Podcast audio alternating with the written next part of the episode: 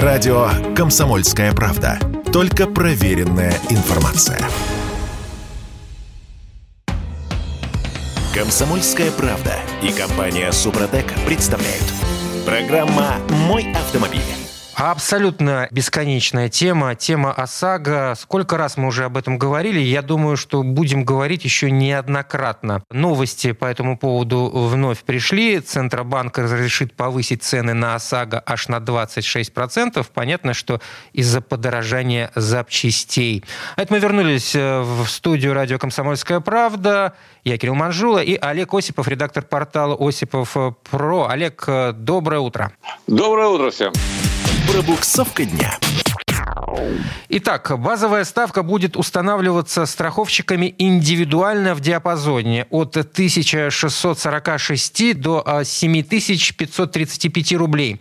Для общественного транспорта тариф а, расширится на 17,8% в обе стороны. Меры связаны с резким подорожанием автозапчастей. Об этом сообщила пресс-служба Центробанка. Олег, по-моему, в общем-то, предсказуемое решение, предсказуемая новость. Абсолютно предсказуемо, но дело в том, что э, меня забавляет цифра 26%. Почему? Дело в том, что... А потому что запчасти подорожали от 20 э, до 40 с лишним, до 50% на запчасти, смотря о каких автомобилях идет речь. Поэтому единственное, что может страховщиков спасти, это вот как раз этот самый диапазон. По идее, э, по идее, это обеспечит одновременно и конкуренцию. То есть будет идти как бы между страховыми компаниями битва за клиента.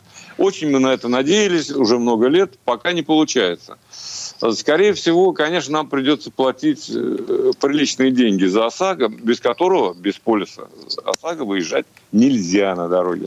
Поэтому все совершенно предсказуемо. Запчасти, э, когда они пишут, в среднем подорожали там на 28,7%. Ну, самые, самые бьющиеся при авариях детали подорожали в среднем на 28,7%. Это, собственно, опять же, из данных ЦБ. Это правда. Это правда. Но э, дело в том, что если по среднему считать, то покрытия не будет, как и прежде. И кроме всего прочего, я думаю, что это вот они сейчас э, сделали новый каталог, по которому э, можно сверяться, так сказать. Да, там, там подорожание вот такое, 30-процентное.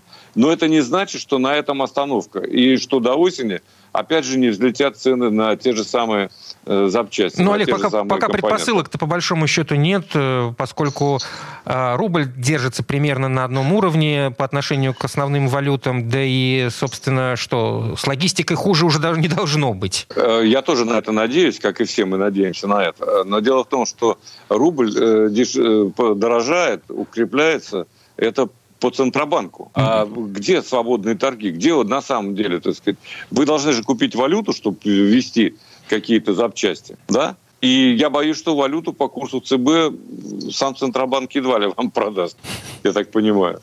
В общем, э, тут больше вопросов пока, чем ответов, но э, точно известно, что параллельный импорт растет, так называемый параллельный, параллельный Ты сейчас речь идет о, о запчастях именно, параллельного импорта запчастей. Ну, конечно, конечно. А, запча... а какой, какой еще может быть импорт? Автомобили. Ну, понятно, автомобили, да, понятно. Там с автомобилями тоже забавная история. Вот я только что узнал об этом. Э, когда люди возят сейчас машины из-за рубежа, их ГИБДД отказывается ставить на учет, потому что нет кнопки «Эроглонасс». А кнопка «Эроглонасс», которая стоила там до 80 тысяч рублей, чтобы ее установить, тоже не так просто найти, потому что э, компонентов для этих кнопок тоже нет. Так сказать. И вот люди везли автомобили, я имею в виду БУ, а оказалось, что речь идет э, о постановке на учет автомобилей без «Эроглонасс», только которые производятся на территории Российской Федерации. Угу. То есть это «Лады», «УАЗы» и так далее. Да? Ну, еще может быть газовская какая-то продукция. Слушай, а если а вы... все остальные будьте любезны поставьте. Если возвращаться к проблеме запчастей, наблюдаются ли сейчас вообще проблемы с э, запчастями? Потому как, ну вот я недавно, совершенно недавно э, проходил такое расширенное ТО, машина уже не новая, и много что пришлось менять. Ни с чем не столкнулся, ни с, ни с, какой, ни с каким дефицитом. Все было, все нашли, и вполне, ну, понятное дело, что цены уже несравнимы с, там, скажем, год и два, но тем не менее вполне себе, в общем, можно было потянуть. А как, как фамилия автомобиля? Э, Mitsubishi Outlander. Outlander, третий. Outlander, ну да, может быть. Э, вот я знаю другое. Сейчас э, у моих хороших приятелей, так сказать, Lexus, ну, почти практически раздавила фура. Фу. Так вот, во-первых, во-первых, надо ждать эти запчасти, да? А во-вторых, не все есть в наличии, к сожалению, кузовные. Тут зависит от марки. Я так полагаю, что тебе повезло, конечно, здорово. Ну, а если... Вот такая история. Поэтому за, с запчастями я не думаю, чтобы все как-то сразу мгновенно улучшилось. Выпускать их, естественно, для всех моделей здесь невозможно, а только на разборке. Угу. Если вернуться э, еще на несколько минут к вот этой новости по поводу повышения цены на ОСАГО, а, э, последний раз Центробанк, по-моему, в 2020 году увеличил тарифный коридор ОСАГО на 10%. Э, в этом году, кроме этого повышения, нам стоит еще ждать? Ведь, в общем-то, ситуация достаточно прыгающая. Наверное, может и, и не, не успокоиться. Я думаю, что мы к этому вопросу вернемся не позже, чем осенью, угу. месяца через три. И об этом опять будем говорить, потому что мне кажется, что на этом все не остановится, безусловно, потому что, ну, что-то меняется. Единственное, на что э, надеяться, наверное, не стоит, это на то, что ОСАГО будет дешеветь. К сожалению, нет. К сожалению, вот это, э, то, что сейчас, это будет минимум на который мы можем рассчитывать. Единственное, что надо, конечно, стремиться и получать коэффициент бонус-малус, который по-настоящему так, в общем, и не заработал. А, он бы заработал, если бы страховые компании не были такие жадные. Тогда может быть. А так получить скидку э, не так-то просто, на самом деле. Ну, э. Каких-то твердых, да. твердых правил на этот счет по коэффициенту бонус-малус нет. Их устанавливает каждая страховая компания на свой страх и риск. Мы прекрасно знаем, что э, жадность при рыночной экономике могут пресекать исключительно государственные меры. Я имею в виду введение всевозможных... Нет, я не думаю. Жадность, по моему глубочайшему убеждению, могут, может пресекать конкуренция. А, в том вот числе, да. Что, так нет, это, это единственная и эффективная мера, когда обеспечена конкуренция. А, по как, какое-то регулирование, госрегулирование всегда приходит к росту цен, вне всякого сомнения. Ну, вот как как бы я так считаю, я много раз в этом уже убеждался. Да? А рынок регулирует значительно эффективнее э, вот эти тарифы, вот эти вот, так сказать, цены и все прочее. Но пока настоящей конкуренции на рынке ОСАГО, честно сказать, нет. Ладно, будем наблюдать за ситуацией, ждать, э, чем все это дело разрешится. Но у нас э, есть еще несколько минут, чтобы потрогать э, очередную машину руками. Да еще какую машину? Это машина, которая является, с моей точки зрения, образцом по управляемости, эталоном своеобразным. Даже речь так? Идет о 8... Ну, конечно, речь идет о Volkswagen Golf. Недаром этот класс вообще назывался Golf-классом в свое время. Потому что это на самом деле модель, которая является законодательной модой в сегменте. И э, до сих пор она сохранила свое главное качество, то есть это быстроту и управляемость. Причем речь идет в моем случае о гольфе GTI самой быстрой машинки, которая э, выпускается под этим брендом. Горячий хэтч. Э, горячий хэтч, настоящий хэтч. Они, кстати сказать, первыми и создали этот горячий хэтчбэк. Э, там стоит э, двигатель, который развивает 245 лошадиных сил и ускоряет этот автомобиль до сотни за 6,4 секунды. Очень хороший показатель. Ну, максималка, так сразу скажу, чтобы было понятно, это, конечно, 250 километров в час. Больше нельзя. Хотя я так полагаю, что может он что-то мне подсказывает. Что, что, что он педалью, может, если захочет? По педалью акселератора, что он может ехать еще быстрее. И при этом самое удивительное, что автомобиль весьма и весьма экономичный. Э, то есть 7 э, литров э, в смешанном цикле на сотню – это очень неплохой показатель. Конечно, в городе у меня получилось немножко больше. Но это не суть важно. Это все равно говорит о том, что экономичности двигателя уделено серьезное так сказать, внимание. А еще что в этом автомобиле подкупает, это, конечно, э, его внешний вид. Он выглядит превосходно. Единственное, что на нем э, я бы не советовал выезжать на бездорожье, потому что, ну, клиренс небольшой, естественно. И поэтому, э, конечно, его стихия – это город, это хорошие дороги. Это все, что касается плюсов.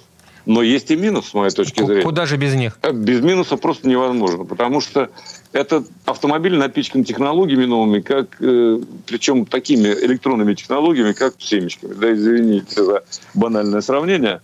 Но там надо быть осторожным и не махать руками. потому что может что-нибудь включиться, что вы не хотели. Там нет горячих кнопок практически. Все, так сказать, э, требует э, входа в меню, в подменю и так далее. А, допустим, вы хотите, так сказать, отрегулировать там, допустим, климат-контроль, так сказать, перестроить.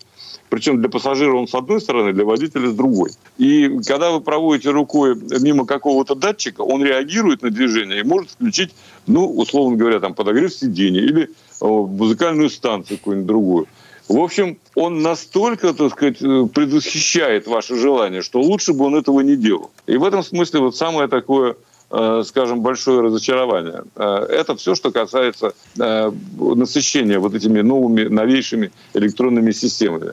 У меня возникает твердое ощущение, что часть машины, вот что касается ходовых качеств, делали инженеры, конструкторы по традиции, да, по лучшей традиции, скажем, Немецкой. немецкого автомобилестроения. А вот то, что связано с новомодными гаджетами – это все делали маркетологи. И вот это ужасно, с моей точки зрения. Как показывает практика, все, это... да, как показывает практика, все то, что делают маркетологи, всегда неудачно с точки зрения эксплуатации. Абсолютно согласен. Да, с точки зрения нормального водителя это абсолютно никуда не годится. Спасибо. Олег Осипов, редактор портала Осипов Про. Ну что ж, кому в руки достанется Golf GTI, тому прям-таки завидую. Того ждет радость. Всего доброго, удачи на дорогах. В следующей части программы к нам присоединится Юрий Сидоренко, автомеханик, ведущий программы «Утилизатор» на телеканале ЧЕ. И поговорим о том, как получить компенсацию, если повредил машину из-за ремонта дороги.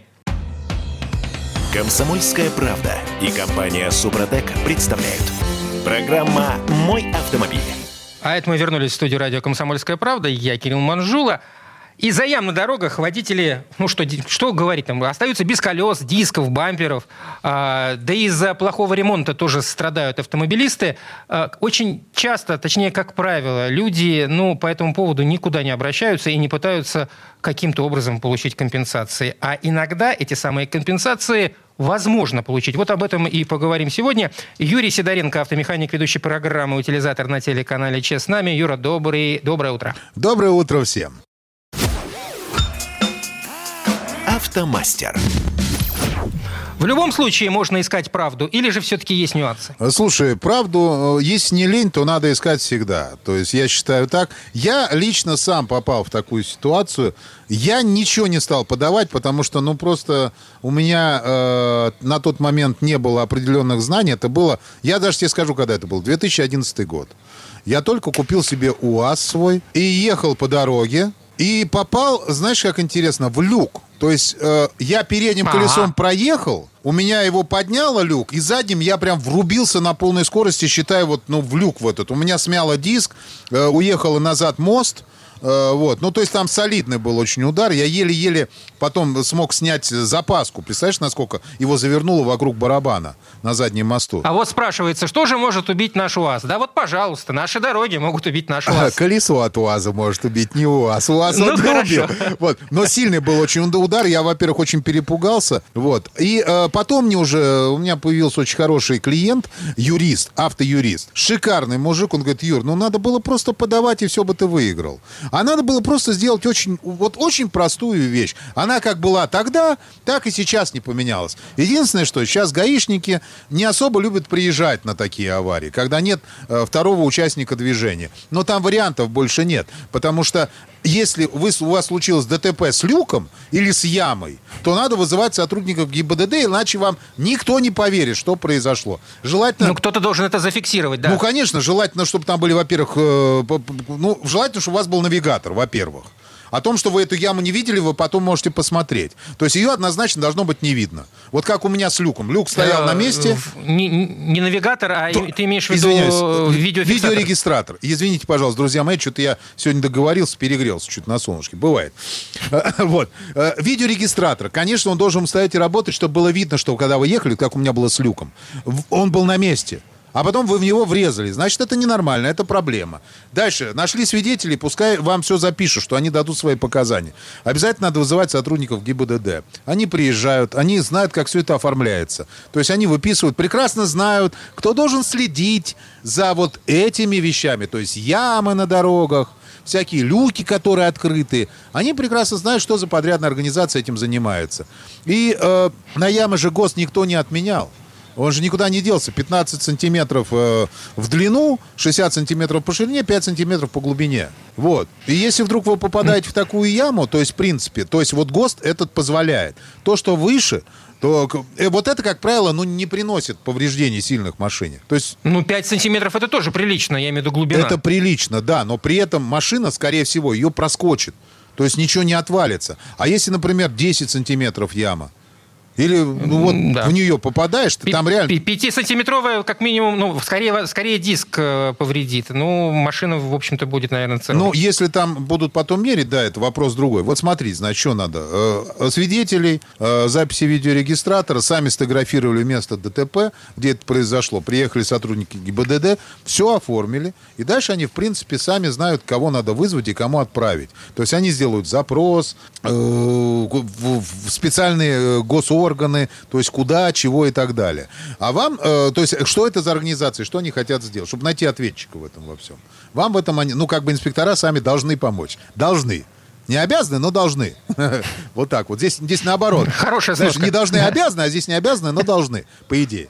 Вот. Вам я рекомендую на этом не успокаиваться, естественно, а э, тоже самим подготовиться к исковому заявлению, потому что его в любом случае придется подавать. Э, договориться просто так не получится. Если это госорганизация, то они могут оплатить, даже если они согласны с вами оплатить, они оплатят вам только через суд. То есть по-другому они не имеют права оплатить э, вам эту сумму, которая э, будет вам насчитана независимой экспертизой. Значит, смотрите, я только что сказал, что вам нужно самому вызвать независимого эксперта, что вам посчитали стоимость ущерба, вот, и подготовиться к исковому заявлению, гражданский, гражданский иск, все, не, в суд.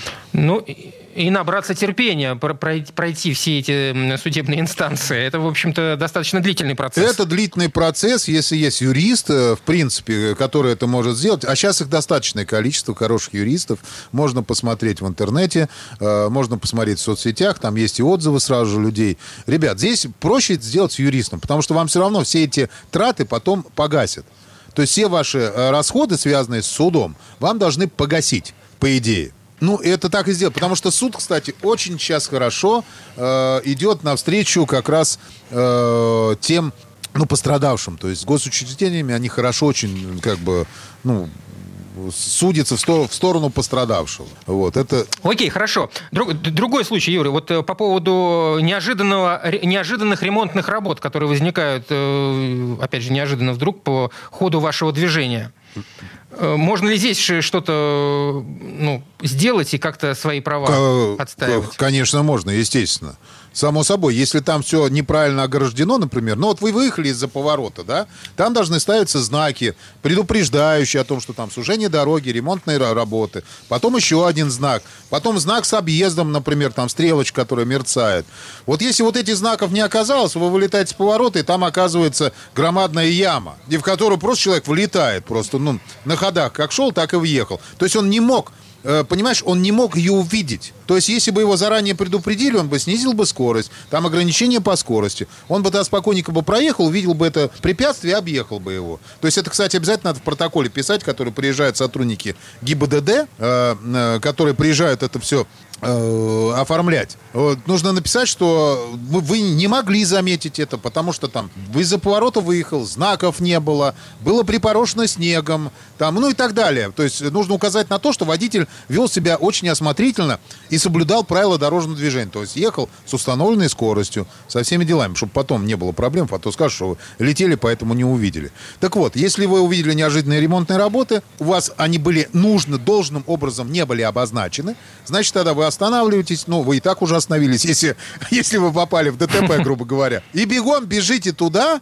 э, вот делайте общую фотографию, где вы уже стоите с машины, закрываете машину и бегом бежите туда, где должны стоять знаки. Если их нет, это надо срочно зафиксировать так, чтобы ваша машина попадала в кадр. Что нету... С, э, с номерным знаком обязательно, а то эти знаки вдруг появляются через 15 минут Конечно, да, там приезжают просто люди прямо у тебя на глазах. Это мне вот лично показал человек, но он все записывает, он все это записал.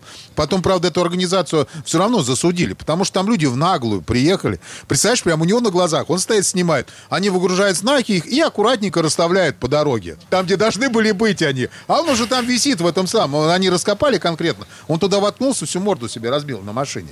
Хорошо сам целый оказался, там все системы безопасности отработали на шведской машине на одной. Там хорошая система безопасности, все нормально все. С человеком самое главное. Но стоим по стоимости реально машину в тотал сразу. Ну, все, там морда разбита, и все, все подушки стрельнули. Считаю, уже машина в тотал ушла. Вот, и все нормально. Вот вы фотографии сделали. Дальше вся процедура та же самая. Вызывайте сотрудников госавтоинспекции, потому что просто так никто не согласится с тем, что что-то было не так. Они приезжают, все фиксируют. Вы пишете обязательно, что вы ехали со скоростью, установленной в этом месте. То, что вы не могли заметить эту вещь, потому что не были установлены знаки, обозначающие, что тут ведутся ремонтные работы. И так далее. Все. А дальше то же самое. Стоимость ущерба через независимого эксперта и через юриста иск в суд. Все нормально, вам все это оплатят, все вернут обратно. Если, конечно, не было знаков. Если все было огорожено, а вы влетели, тогда, ребят, ну, я что могу сказать. Тогда надо правила соблюдать. Хорошо, Юра, но если неприятности случились на дорогах общего пользования, тут вроде бы все более или менее понятно. А если во дворе где-нибудь, э, где уже э, не считаются таковыми? Ну, то же самое, в принципе. Все происходит, все то же самое. Э, въехали, то же самое вызываем сотрудников госавтоинспекции, обращаемся к судебному эксперту, который вам оценивает как его, ущерб и так далее. Потому что там во дворе очень часто бывают штыри, которые торчат из, из этого самого, из, из асфальта, оставляются. Вот у меня лично человек прямо вот во дворе, там делали э, ремонт, по-моему, ну вот буквально вот сейчас. Там с водой что-то было связано. Вот. Делали ремонт, и все. Остался штырь торчащий. Он поехал, пропорол себе колесо. А у него колесо стоит почти 28 тысяч. Ну, как бы... Хорошее, хорошее колесо. Да, колесо хорошее. Причем он говорит, он, я очень удивился. Выхожу, а там кусочек торчит маленький из асфальта. Как его забыли? Они закатали асфальтом. Но остался кусок штыря. Вот. Но он сейчас как раз на, находится как раз в контакте с моим автоюристом. Вот. Они как раз составляют все заявления, но будут сейчас подавать в суд. Говорит, э, вот он сказал, мы заберем деньги. Без, вообще без вопросов. Без... Тут вопрос, видимо, уже принципа, судя по всему. Ну да, но здесь без морального ущерба, говорит, но заберем. То есть все нормально. Ну, по-честному, по закону. То есть все сделаем по закону, как и надо делать. Если есть желание и время, ну, тогда, ребят, все можно получить, деньги получить обратно. Если как у меня просто, мне было, ну, вот честно, не до этого. Я просто сам сделал быстрый ремонт, все подкрутил. Обошлось мне, по-моему, там тысяч в 15, что ли, вместе с резиной, вместе с колесом тогда, вместе там с какими-то еще запчастями, которые у меня там были э, повреждены. Вот, я сам все сделал и, ну, не стал подавать. В общем, если вы чувствуете, что правда на вашей стороне, э, добивайтесь своего. Э, возможности так, так, такие есть. Юр, спасибо. Юрий Сидоренко, автомеханик, ведущий программу «Утилизатор» на телеканале ЧЕМ. Б... До новых встреч. Большое спасибо. Всем удачи. В следующей четверти часа у нас Федор Буцко. Поговорим о том, как выглядит Гелендваген для армии и почему немецкие рабочие не хотят работать на заводе Тесла под Берлином. Комсомольская правда и компания Супротек представляют. Программа «Мой автомобиль». А что у нас интересного происходит э, в мире? Какие новости на автомобильном рынке? Может быть, автомобильные новинки? Во всяком случае, э, только новостями сейчас и, и живем. А это мы вернулись в студию радио «Комсомольская правда». Я Кирилл Маржула и Федор Буцков. Федя, доброе утро. Доброе утро. Что новенького, что интересного в мире? Дорожные истории. Самая красивая такая интересная новинка – это из Китая. Это внедорожник марки Хонки.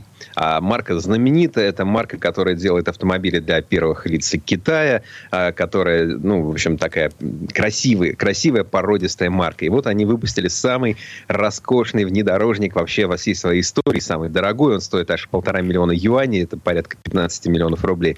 А, вот, это такая почти шестиметровая машина, а, красиво украшенная, то есть в стилистике Мерседеса GL, ну, вернее, даже, я бы сказал, Мерседес Майбах бывает GL, а, да, такой uh-huh. самый из них роскошный, то есть такой большой внедорожник с очень длинной задней дверью, а, я имею в виду двери второго ряда очень длинные для того, чтобы в эту машину можно было, вот знаешь, как не садиться там, а не залезать, а просто заходить, вот особенно если рост не очень высокий, да, хотя китайцы, говорят, выросли сильно за последние там 20-30 лет. Ну не так, чтобы еще сильно. Ну, пока до европейцев им еще далековато. Без обид. Да, ну, ну ос- особенно японцы, говорят, очень сильно прибавили. У них, когда изменилась диета, да, они перестали есть рыбу и водоросли и перешли на говядину там и, и Макдональдс, то они очень сильно вытянулись. Ну ладно, оставим это, это для другой программы. Вот, Хонки красивый автомобиль, очень породистый. На стыке переднего крыла и передней двери такое красное знамя и тоже красный такой гребешок, как у петуха, э, тянется от середины огромного, огромной радиаторной решетки на капот. Ну, то есть сразу видно, что вот это членовоз. Это, ну, вот Аурус Комендант ему, наверное, тоже подстать. И, э, ну, естественно, полная роскошь внутри. Это, естественно, дерево, кожа, всякие хорошие материалы. Это а, инкрустация по дереву с какими-то иероглифами красивыми, серебристыми. Ну, то есть, в общем, такой VIP э, на полную катушку. Ну, китайцы так дорог... основательно окучивают вот этот сегмент, я имею в виду машин э, после 10 миллионов, которые стоят. Потому как, ну, в общем, мы, мы привыкли, что они в, в достаточно бюджетном сегменте всегда работали.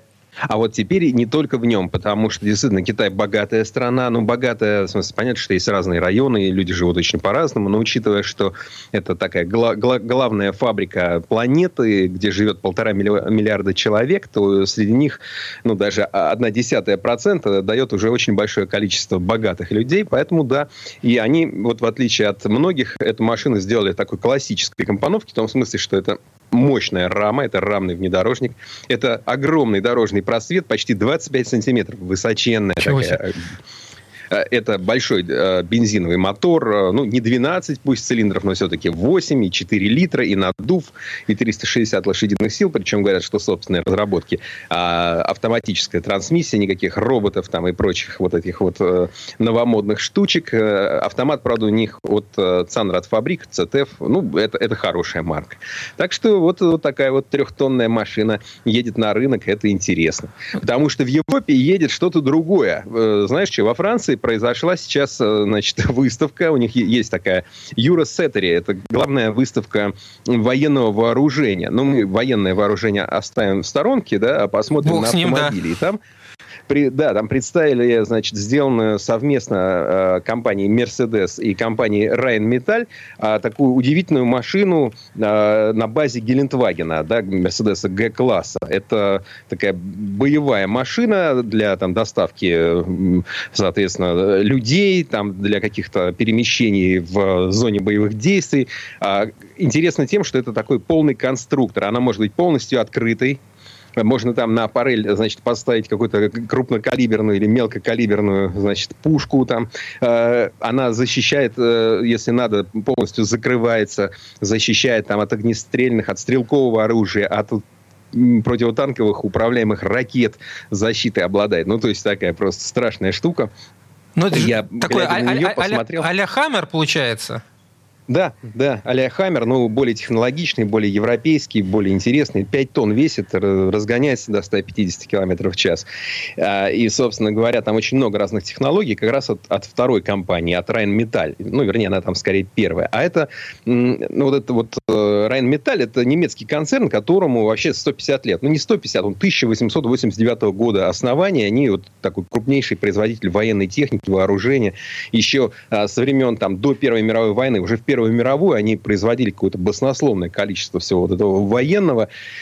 Э, и потом, э, после, соответственно, Версальского договора немцам же запретили вот э, танки строить и так далее. Uh-huh. И поэтому они выпускали там в начале 30-х втихаря начали выпускать такие штучки под названием Кляйн трактор, ну, маленький трактор, да, который на самом деле был танком, да, и они, они в общем, не прекращали этим заниматься, и вот Интересно, этот десантно-штурмовой Гелендваген где-нибудь будет, в результате он пойдет? Господи, я бы не хотел его видеть нигде, кроме как на выставке выставке. Это как как инженерная мысль он мне нравится, но вот я бы не хотел вообще всего этого видеть. А, а так, если кто любит военную технику, автомобильную и такую около автомобильную, вот всем рекомендую зайти на сайт вот этого самого Rheinmetall. Там есть удивительнейшие машины какие-то, знаешь, танка, у которого есть отвал, как у бульдозера, и э, ковш, как у экскаватора, но все это в броне. То есть это просто из какого-то страшного фильма, не знаю, какого-то постапокалиптического. Вот. Ну, давай к чему-нибудь гражданскому. Значит, очередной скандал. Да, интересно. С Теслой, небось? В общем, Тесла, Тесла, да, всегда приковано внимание к Тесле. Илон Маск не, не зря у нас главный шоумен всего и вся. И, а, ну, почему-то все, все больше скандалы, да, то есть он-то как-то скорее за позитивную повестку, а она не всегда получается. Значит, э, Тесла строит гигафабрики по всему миру, такие большие фабрики, где выпускаются, соответственно, их э, электромобили. Электромобили очень обсуждаемые. Тесла якобы самая дорогая марка в мире. Я не понимаю, как она может и быть, как она может быть дороже Mercedes, Volkswagen, Toyota или Honda. Но, тем не менее, считается так. И, как бы, э, значит, берлинская фабрика, много с ней было проблем. Сейчас очередная, с ней э, сотрудники разбегаются, потому что обещали одно, и люди с удовольствием пошли. Ты где работаешь? Я работаю на Тесле, я О, работаю круто. на Илона Маска. Там круто, да, это такая зеленая повестка, экологические машины, инновационные, технологичные, все круто. Только денег не платят. Ну, вернее, платят, ну, немножко. Обещали одно, платят другое. Кроме того, поначалу набрали вообще энтузиастов, которые там за 3 копейки пошли. Когда энтузиасты кончились, стали набирать там по 5 копеек, соответственно. А потом энтузиасты между собой, значит, э, сговорились и выяснили, что э, одни и те же позиции, одна и та же работа, одна и та же квалификация, разная оплата. Ну, и народ стал убегать. Э, бегут обратно туда, откуда пришли, то есть, ну, просятся обратно на старую работу, не хотят больше, значит, на зеленую повестку, на Илона Маска и так далее. Вот ну, ведь вот парадокс-то какой. Оказывается, отношение к Германии фактически как к какой-нибудь азиатской стране. А почему? Ну, так, ну, в смысле, и к азиатской стране, и к Германии надо относиться одинаково. одинаково я хорошо, согласен, да. да. Вот. А другое дело, что вот, ну, вот и в Китае, да, была эта смешная история, когда Маск сказал, что он покорен вообще трудолюбием китайцев, которые да. днем и ночью у нас на фабрике там работают, а потом выяснилось, что просто у них э, карантин очередной раз ввели, и люди были заперты, они не могли выйти с этой фабрики, поэтому они работали там день и ночь.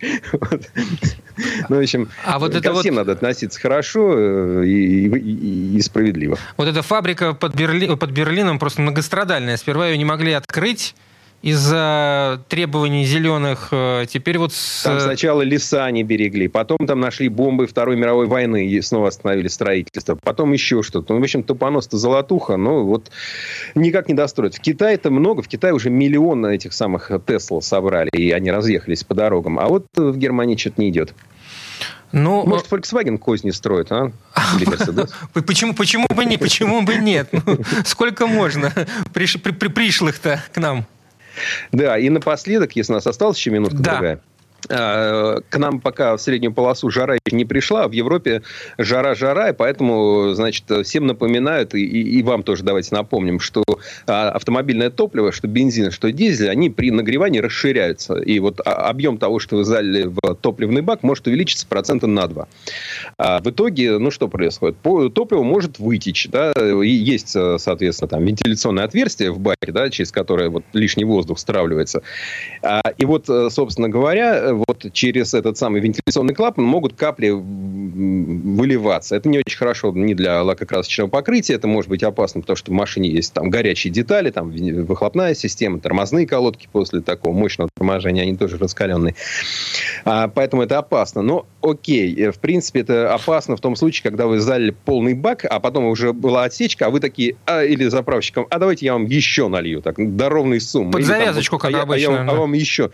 Да, если вы после этого машину поедете, ну, как бы она будет ехать, э, топливо будет расходоваться. Если вы оставите на раскаленной парковке, то вот это не очень хорошо. Но главное, на что я хотел обратить внимание, это то, что сейчас начался этот сезон, соответственно, газонокосилок, триммеров, э, бензопил и прочей там, э, значит, дачной техники, которая питается бензином. И в нее обычно многие привозят топливо в пластиковой канистре. Вот, вот эта самая пластиковая канистра, заправленная тоже вот по, по горлышко и оставленная на солнце, в багажнике, ее будет распирать. Ну, как минимум, обеспечен неприятный запах. А может и прольется. Вот с этим будьте осторожны. Ну, в общем, здесь совет только один. Если заправляете автомобиль до щелчка, не более. Ну, а если заправляете для э, газонокосилки в канистру, то заливайте не под самое да, ну и не забывайте ее там на солнышке. Приехали, вынули в, баг... в, в, в гараж, убрали там, где у вас тенек. Спасибо. Э, Федор Буцко. Э, интересные новости и менее интересные советы. Спасибо. Всего доброго. В следующей части программы у нас журналист и летописец мирового автопрома Александр Пикуленко. Послушаем историю о том, когда в Советском Союзе познакомились с легендарным Кадиллаком и на каких марках ездили президенты США. Комсомольская правда и компания Супротек представляют – Программа «Мой автомобиль». А это мы вернулись в студию радио «Комсомольская правда». Я Кирилл Манжула. И в этой четверти часа у нас традиционная история от Александра Пикуленко. В июле 1959 года в Москве случилось то, что совсем недавно было тяжело представить. Открылась американская национальная выставка. На ней демонстрировались достижения народного хозяйства США. Бытовая техника, промышленное оборудование, предметы искусства и, конечно, автомобили. Причем последних было так много, что многие посчитали, что выставка автомобильная. Именно благодаря этой выставке в Сокольниках советские люди и познакомились с легендарным Кадиллаком. Предыстория. 50-е проходили в волнительном предвкушении перемен. Грядущее взмывало гигантскими звездолетами с обложек научных журналов, пульсировало новостными сводками с телетайпов информационных агентств, проносилось по улице силуэтом диковинной машины. Автомобиль стал метафорой технического прорыва осязаемым воплощением всего атомного, кибернетического, навороченного человечеством. Того, что простому человеку не только понять и увидеть и потрогать-то невозможно. Что-то физики в почете, что-то лирики в загоне. Дело не в сухом расчете, дело в мировом законе, написал в октябре 1959 года Борис Слуцкий. А летом 59-го в Москве в парке Сокольники произошло удивительное событие. Открылась американская выставка. Поколение, прошедшее через лишение, приученное к скудному казарменному быту, всматривалось теперь в собственное отражение в отполированном боку Кадиллак Девиль и других невиданных автомобилей. Пришедшие в Сокольники советские профсоюзные активисты и передовики производства молча внимали малопонятным терминам, таким как круиз-контроль, power brake, Hydramatic. Поражали двигатели, изготовленные с авиационными допусками, пневматическая подвеска, кнопочная настройка сидения в нескольких направлениях то холодное лето 59-го руководство корпорации General Motors уже знало, как будут выглядеть ее модели в 61-м. Однако афтершоки от американской выставки 59-го еще долго будут сотрясать советское общество. Правительственный ЗИЛ для молодого советского генсека Леонида Ильича Брежнева создадут с оглядкой на Кадиллак. Оглядывались на специально закупленный для этих целей шикарный лимузин Fleetwood 75 длиною более 6 метров. Но и американских президентов все чаще теперь видели в Кадиллаке. А первый раз это произошло еще в 1916 году. Президент Вудро Вильсон выехал на Кадиллаке секретной службы, когда его официальный Пирсер Роу находился в починке. Сразу после нападения японской авиации на базу Пёрл-Харбор начальник охраны Рузвельта Майк Рейли настоял, чтобы президент пересел в защищенный автомобиль. Однако федеральный закон запрещает запрещал тратить на приобретение транспортных средств для Белого дома более 750 долларов в год. А самый скромный из Кадиллаков в 1941 году стоил полторы тысячи. Что уж говорить о бронеавтомобиле. Этим объясняется, почему новые президенты продолжают ездить на автомобилях своих предшественников. Но настойчивый мистер Рейли нашел выход. Предложил президенту прикрытый броней Кадиллак, когда-то изъятый агентами бюро расследований, у владельца мебельного мебельного магазина Аль Капоне. Рузвельт, добродушный на вид человек, показал, что в принципиальных вопросах может быть предельно жестким. Он решительно отказался пересечь в броневик гангстера.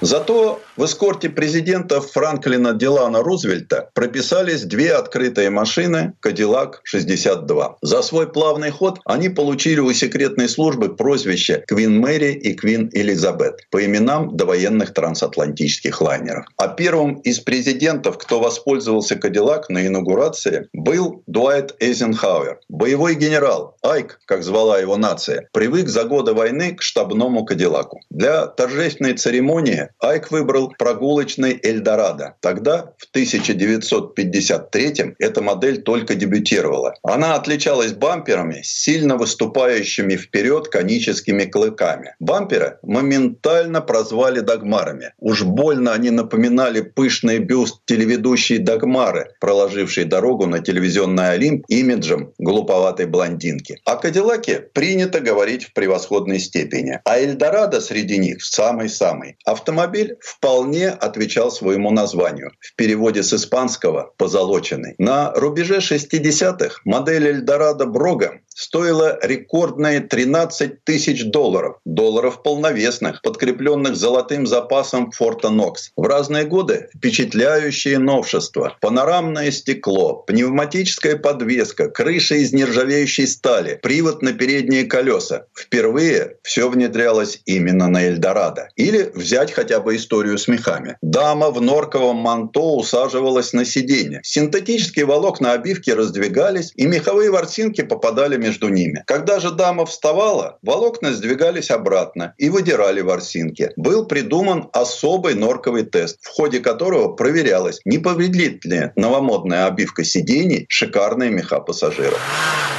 Кстати, Эльдорадо цвета соболиной черный президент Ричард Никсон подарил генеральному секретарю ЦК КПСС Леониду Ильичу Брежневу. Во время официального визита в СССР в мае 1972 года Брежнев тогда буквально похитил Никсона из Кремля и на огромной скорости умчал. Госсекретарь Соединенных Штатов Америки Генри Киссинджер вспоминал, как однажды Брежнев усадил его в этот Кадиллак, и на огромной скорости они понеслись на дачу в Завидово. Ответ секретным подарком Брежнева Никсону стал катер на подводных крыльях, скорость которого, по вспоминаниям Киссинджера, была никак не меньше скорости правительственного кортежа. Со временем в гараже Белого дома стали чередовать Кадиллаки и Линкольны. Другие марки президентскую гонку проиграли. А в наши дни президенты Соединенных Штатов перемещаются исключительно на Кадиллак.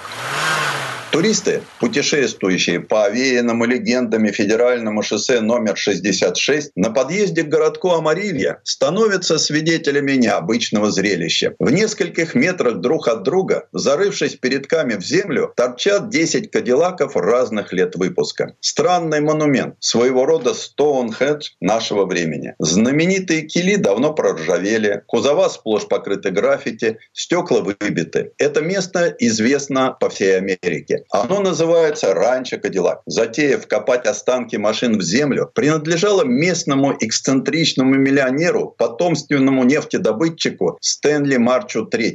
В начале 70-х годов мистер Марч III пригласил авангардных художников из Калифорнии, чтобы те забабахали ему нечто этакое. По легенде, каждым из кадиллаков когда-то пользовался сам миллионер, а потом они доживали свой век на задворках его поместья. Художники из творческой группы «Муравьиная ферма», увидев шеренгу вросших в землю кадиллак, сразу поняли, что нужно сделать. Впрочем, с других слов, они были куплены на местной автомобильной свалке. И самый дорогой из них обошелся всего-то в 250 долларов. Монумент «Кадиллак» стал символом расставания с золотым веком американского автомобиля. Художники завершили работу в разгар первого в истории цивилизации энергетического кризиса. Цены на нефть взлетели, а вслед за ним округлились цены ценники и на бензозаправках. Большим автомобилям, или как их называли, детройтским дредноутам, пришел конец.